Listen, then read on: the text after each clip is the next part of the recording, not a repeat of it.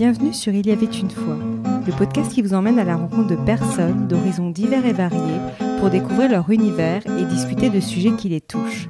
C'est l'occasion pour nous de mieux comprendre et d'apprendre, voire d'élargir notre angle de vue vers de nouvelles perspectives. Aujourd'hui, j'ai le plaisir de recevoir Leila Del Monte, qui est une spécialiste et professionnelle en communication animale aux États-Unis. Elle a passé son enfance en Espagne, puis elle a suivi ses études secondaires et universitaires à Paris. Elle habite aujourd'hui en Californie. À présent, elle se consacre essentiellement à la communication animale, dont elle est d'ailleurs l'une des pionnières en Europe.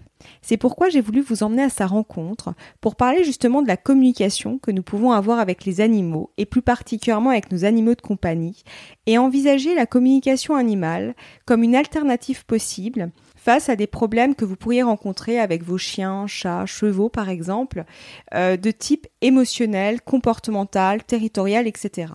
Leila est auteur de plusieurs livres, dont le livre Communiquer avec les animaux aux éditions Vega, devenu best-seller traduit en plusieurs langues. Elle a aussi conçu de nombreux oracles. Elle enseigne son savoir dans plusieurs pays du monde. Bonjour Leila, je suis vraiment très heureuse de pouvoir réaliser cette interview avec vous. Un grand merci d'avoir accepté mon invitation. Bonjour, merci beaucoup, merci. Alors avant de débuter, si vous deviez choisir un mot pour vous définir, ce serait lequel? J'ai aucune idée. bah, Laila, c'est tout. Juste euh, Laila. Je suis, je suis, suis pas quelque chose. C'est-à-dire, euh, je suis juste une personne, euh, un être humain, comme tout le monde. Et, et j'ai juste quelques petites habilités, comme, comme tous les autres, ils ont des habilités aussi. Et il se trouve que moi, c'est celle-ci que j'ai comme habilité. Voilà, c'est tout. Et comment avez-vous découvert votre capacité à communiquer avec les animaux? Oui, alors bon, c'est pas quelque chose que, que j'ai découvert. C'était naturel pour moi quand j'étais petite. Et donc, euh, j'entendais des mots, des phrases, j'avais des images, je savais des sensations. Donc pour moi, c'est normal. Et après, un peu plus tard, ben, j'ai vu que pas tout le monde avait les mêmes, euh, exactement les mêmes euh, choses, surtout quand j'étais à l'école française. que c'était un peu différent. Et donc là, petit à petit, j'ai bah, j'ai commencé à prendre conscience que j'avais des perceptions et des choses autres qu'on appelle un peu psychic en anglais, psychique. Voilà. Et avec, mais pour moi, avec les animaux, c'est normal parce que j'étais élevée dans une, une ferme à Formentera en Espagne, au Baléares. Et euh, j'entendais les choses, je voyais, j'entends, surtout j'entends beaucoup. Je suis clairaudiente. Qu'est-ce qui vous a amené à vous consacrer essentiellement à la communication animale? Bah, ce qui m'a amené, en fait, c'est parce que j'ai, commencé à avoir beaucoup d'expériences spirituelles. Et euh, donc, ça a changé mon chemin, mon chemin de vie. Euh, donc, on va pas besoin d'en parler là ici, mais vraiment des expériences mystiques et très, très puissantes. Et oui, ça a changé mon chemin de vie complètement. Et, c'est venu comme ça parce que je faisais des soins à des personnes à l'époque à Los Angeles. Et il y a une personne qui m'a demandé pour son, pour son chat. Et donc, je lui ai dit plein de choses. Et c'est à partir de cette personne-là, cette femme-là, que, que ça a tout déclenché. Et euh, j'étais en Europe et j'ai fait une conférence. C'est une américaine qui m'a demandé d'aller en Europe euh, faire une conférence à Montbéliard, parce que c'est là où elle habitait. Et il y a une femme qui s'appelle Catherine Villeman, qui a, été la personne, une des personnes les plus importantes dans ma vie. Elle, elle était, elle dirigeait un centre équestre là-bas. Et donc, elle m'a fait venir pour des conférences, elle m'a, elle m'a fait rencontrer l'équipe nationale de France. Et donc, elle, elle a, elle m'a, elle a changé mon, mon parcours euh, complètement. Est extraordinaire, Catherine. Alors, concrètement, comment définissez-vous la communication animale?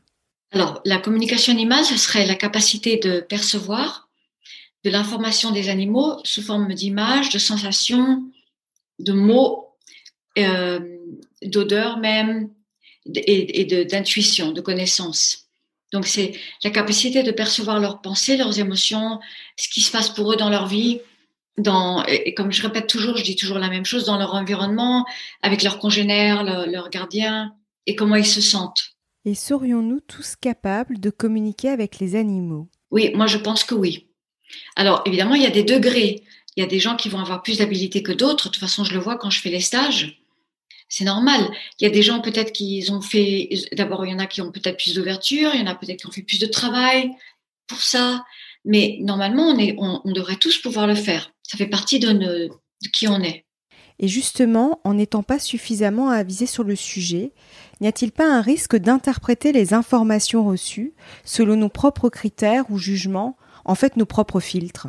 Oui, bah oui, il y a un très grand risque d'interprétation. Donc c'est pour ça que quand, quand j'enseigne, je suis très très très stricte sur euh, comment recevoir l'information sans l'interpréter et surtout quand, quand les personnes sont pas prêtes. Je, je, suis stricte sur ça. Ils sont jamais contents quand je leur dis tout ça parce qu'il faut faire attention parce qu'on on met on met de l'information dans leur bouche et si on peut dire c'est leur gueule mais bon leur bouche et ils vont pas dire non j'ai jamais dit ça. Il faut faire attention quoi. C'est très très subtil, c'est délicat hein, tout ça. Et peut-on dire que les animaux ont des pensées, des émotions et une conscience tout comme nous. Oui, absolument. Absolument. Ça se présente pas de la même façon, mais absolument, ils ont un, cycle de pensée. Et euh, moi, je le vois justement parce que quand, quand j'ai des animaux qui sont sur des, des tranquillisants ou des antidépresseurs, justement, j'arrive plus à percevoir leur, leur, euh, leur mouvement de pensée. Ils ont des pensées, ben, ils ont des émotions, ça tout le monde le sait. Ça, c'est très, très, très visible. Et oui, ils ont une conscience, absolument. Et y a-t-il des animaux qui ont une sensibilité plus élevée que la moyenne, un peu comme nous, et ont-ils des besoins spécifiques? Oui, absolument. De toute façon, euh, bon, d'abord, oui, il y a des animaux qui ont plus de sensibilité que d'autres et euh, qui ont plus de difficultés à s'adapter à plein de choses. Euh, parce que de toute façon, il y a de plus en plus d'animaux domestiques. Il y a de plus en plus de, croisements. Donc, il y a de plus en plus, évidemment, de, problèmes neurologiques, de problèmes affectifs, de problèmes neurologiques. Euh, ça, c'est sans compter tous les animaux qui viennent des traumatisés, des SPA et des choses comme ça.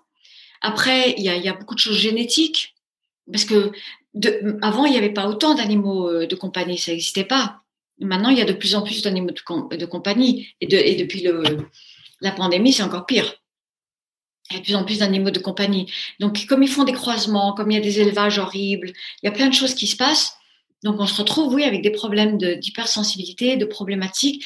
Il y, a, il y, a, beaucoup de gens qui ont des problèmes. Euh, moi, j'aurais pas pensé, mais j'ai réalisé en faisant tout ça. Il y a énormément de gens qui ont des problèmes avec leurs animaux. On penserait pas comme ça. Ils adoptent un tout petit chiot, deux mois, ils disent ah bah tout va aller bien. Bah pas du tout. Ça se passe pas comme ça. Mais ce qui, par contre, euh, pour gérer, c'est vraiment l'entraînement, le comportementalisme, ça aide quand même beaucoup parce que ça les calme, ça les structure. Ça, la, la, la bonne nourriture, les, donner des bonnes choses. Des fois, même des fois, il y a des choses simples qui aident, comme les aminoacides. Il y a des choses simples, des fois, qui, qui aident à calmer. Et certains problèmes comportementaux de nos animaux de compagnie peuvent-ils être liés à nos propres émotions, voire même à celles qui seraient refoulées à l'intérieur de nous? Oui, absolument. Donc ça, c'est le sujet du premier livre que j'ai écrit il y a longtemps, en 08. Euh, donc je l'ai pas écrit, il est sorti en 08 et c'était le thème. Et, et c'est parce que c'était ma spécialité, c'est justement de pouvoir détecter d'où venaient les problèmes. Ça, c'était une des choses dans lesquelles ma façon à moi de percevoir est spécialisée comme ça. Et donc j'écris le premier livre sur ce sujet où on voit vraiment des, problèmes, on comprend des choses qui ont à voir avec les animaux qui viennent de situations qui vont avec des gens et des choses que les gens ils ne se rendent pas du tout compte. Donc des peurs, des anxiétés, des problématiques dans le couple, enfin il peut, mais c'est pas obligatoire que ce soit ça à chaque fois. Faut vraiment, des fois c'est ça, des fois c'est pas ça. Il faut chaque communication est spécifique. Donc par exemple un chat qui va uriner, ça pourrait être quelque chose comme ça, mais ça pourrait être rien à voir. C'est, on est un peu, je dis, on est Sherlock Holmes.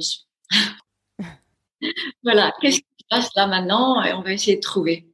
Et justement, est-ce que c'est facile de faire la part des choses entre ce qu'ils captent des humains de leur environnement et ce qui leur appartient finalement? Oui, mais ça c'est ça c'est les capacités de les bonnes capacités de communication c'est c'est très très très profond, c'est beaucoup plus que ce qu'on pense. C'est très subtil en fait. Hein. Très subtil. Ça me fait penser un peu à de l'horlogerie suisse. Hein. Oui, oui, oui, oui. Et par ailleurs, peut-on dire que nos animaux de compagnie ont chacun une mission de vie? Oui. Alors, moi, j'aime pas utiliser le mot mission parce que ça va impliquer que euh, qui viennent que pour nous et qu'ils ont une mission comme ça. Ça fait un peu fanatique. Donc, je préfère dire mais ils ont un rôle dans notre vie, clairement. Il y a des choses, il y a vraiment, et ça, je l'ai vu à force de faire des communications. Donc, ça fait quand même 20 ans que je fais ça. Donc, j'en ai vu beaucoup.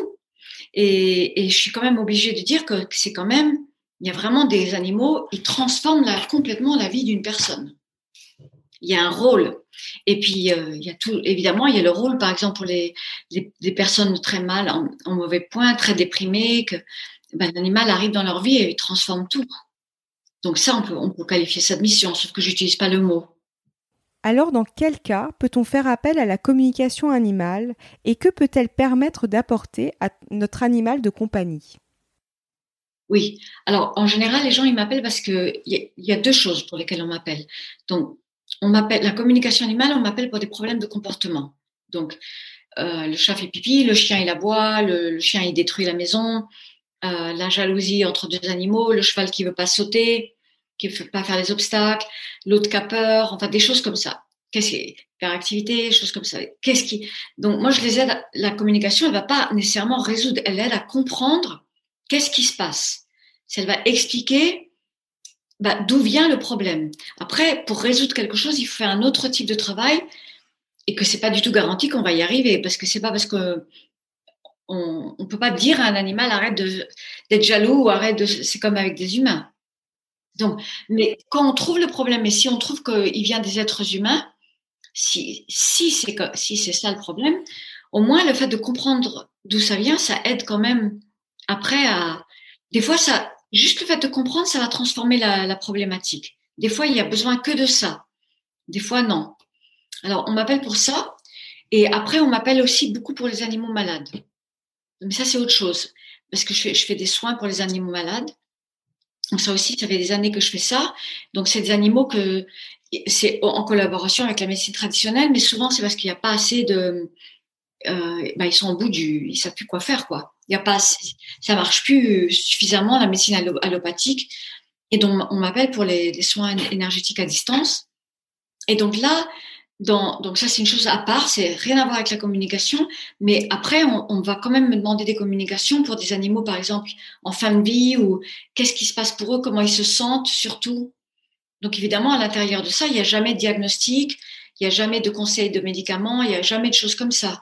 Mais souvent, les gens, ils, ne savent pas, par exemple, dans une fin de vie, ils, ils sont confus, ils savent pas où ils en sont, ils ont peur, ils ont du mal de prendre des décisions d'euthanasie. Donc il y, a des, il y a des choses comme ça. Et des fois, simplement pour euh, bah, comment il se sent, comment il va. Vous voyez? Je peux aider le vétérinaire, par exemple. Alors justement, euh, vous avez eu l'occasion de travailler avec des vétérinaires. Est-ce un type de partenariat que vous aimeriez davantage développer? En fait, j'entends par là, si on faisait un lien entre la communication animale et les soins vétérinaires, est-ce que ça permettrait pas de mieux comprendre l'origine de la souffrance d'un animal et de mieux cerner ses besoins, en tout cas à un instant T? Oui, absolument. Oui, oui, euh, c'est ça, c'est quand même mon rêve depuis longtemps. Et donc, j'ai eu beaucoup de vétérinaires dans mes stages, surtout en Europe, plus qu'aux États-Unis. Et hum, il y avait toujours un ou deux vétérinaires, surtout quand j'allais en, Belgique, en Suisse, même en France, tout, le temps. Et hum, je collabore encore maintenant avec des vétérinaires, donc euh, vétérinaires euh, aux États-Unis, en, Espagne et, et, en France. Bon, maintenant, il est à la retraite, celui avec qui je collaborais avec qui on, faisait des, on s'expliquait des choses, on faisait des échanges. Et, euh, et j'ai enseigné à l'école vétérinaire l'université équine de la Complutense à Madrid. Donc ça, c'était, ça a été mon rêve qui après, ça, il s'est pas, il n'a pas continué ce rêve-là malheureusement. Mais j'avais des professeurs et des étudiants en vétérinaria, donc vétérinaire équin, et ils ont eu des résultats incroyables. Ils étaient époustouflés par les résultats qu'ils avaient. Et, moi, j'ai pensé, quand j'ai fait ce, ce, ce stage-là, je, je, me suis dit, ça y est, c'est le début de, de, quelque chose et on va commencer à... Hein, pas du tout. ça s'est arrêté là. C'est dommage. Oui, c'est dommage. J'espère que pour le futur, il y aura, il y aura d'autres personnes qui feront et j'espère. Et est-il possible d'entrer en communication avec un animal défunt, même plusieurs années après sa mort? Oui, alors ça c'est une spécialité aussi. c'est il faut avoir des capacités médiumniques. Donc, moi, je le fais, mais je me considère pas quand même pas médium. Je me considère pas médium, mais je le fais parce que j'ai commencé à avoir des apparitions d'animaux morts. Euh, j'avais des capacités comme ça quand j'étais petite, mais c'était avec des humains. Donc j'ai pas, pas ça du tout, avec des esprits et tout, ça me plaisait pas. et j'ai commencé à avoir des animaux morts euh, autour des gens, un peu partout. Enfin, quand même, j'ai eu toute une période comme ça qui a été très très intense. Et donc à, base de ça, j'ai écrit le livre Les animaux leur chemin vers l'autre monde. Et, euh, et, donc à partir de là, j'ai commencé à faire des, des oui des animaux qui sont partis de l'autre côté. Mais je me considère pas médium, donc c'est c'est vraiment les choses de base. Euh, c'est leur, euh, souvent les aider à comprendre qu'est-ce qui s'est passé au départ, l'euthanasie, tout ça. Et a des messages et des fois je, je vois d'autres animaux, je vois d'autres gens qui se présentent, des choses comme ça. Mais on peut ça c'est pas vraiment nécessairement donné pour tout le monde. Et, et c'est pas tellement amusant. Hein. Moi, je peux pas dire que ça m'amuse du tout. Et je le fais parce que parce que les gens, ils ont tellement de peine, ils, ils sont tellement pas bien que si je peux les aider et puis ça les aide. Parce que surtout quand, quand je vois d'autres animaux par exemple qui qui qu'ils ont eu et qui s'est peut-être passé pas des bonnes choses et ça ça les aide à retrouver un peu de paix. Mais c'est quand même pas quelque chose que j'adore nécessairement faire. Oui je peux imaginer et euh, quel serait votre mot de la fin pour clôturer notre échange? Est-ce qu'il y a un message que vous aimeriez passer à nos auditeurs? Bah, Le mot de la fin, c'est que d'abord, je vais vous remercier, Sophie. Parce que je vous ai fait lever tôt. Moi, je suis pas matinale, je déteste les matins, donc euh, je, je... merci, merci. c'est vrai que nous avions 9 heures de décalage. Euh, mais nous avons réussi à trouver un créneau, c'est l'essentiel. et j'aurais pu faire minuit, mais à minuit, je suis quand même un petit peu plus endormie, mais là, c'est vous qui êtes endormie. C'est l'une ou l'autre. Donc, merci beaucoup déjà. Merci à vous aussi. Et euh, bah, le mot de la fin, c'est, c'est savoir que les animaux, ils ont une conscience, des pensées, des, émotions, une conscience. Profitez de ces animaux extraordinaires à vos côtés parce qu'ils viennent vraiment apporter tellement de choses et et on les, on les, on les découvre tout le temps, quoi. C'est un amour qui est, j'appelle ça, je dis toujours, ma façon d'exprimer, c'est peut-être pas du tout français, mais je dis, c'est un amour renouvelable tous les jours. Ouais, c'est vrai. Et tous les matins, par exemple, moi, je sais, mon chat, c'est tous les matins, je suis en extase.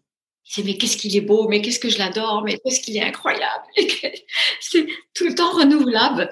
Et, euh, et c'est tellement infini cette source, c'est extraordinaire. Donc il faut en profiter et il faut savoir que les, ben voilà, il y a tous ces animaux sur la planète qui ont besoin de notre aide. Et donc euh, je pense que quelle que soit la chose qu'on puisse faire, quelle que soit la chose qu'on puisse faire, c'est ça compte. Que ce soit sauver un animal, donner à manger à un chat dans la rue, tout ça, tout compte, tout compte. Merci Leïla. De rien. Si ce podcast vous a plu, n'hésitez pas à laisser un avis 5 étoiles ou un commentaire sur Apple Podcast ou à en parler à 2-3 personnes autour de vous. Ça m'aide énormément à le faire connaître. Je vous donne rendez-vous la semaine prochaine pour un nouvel épisode. À bientôt.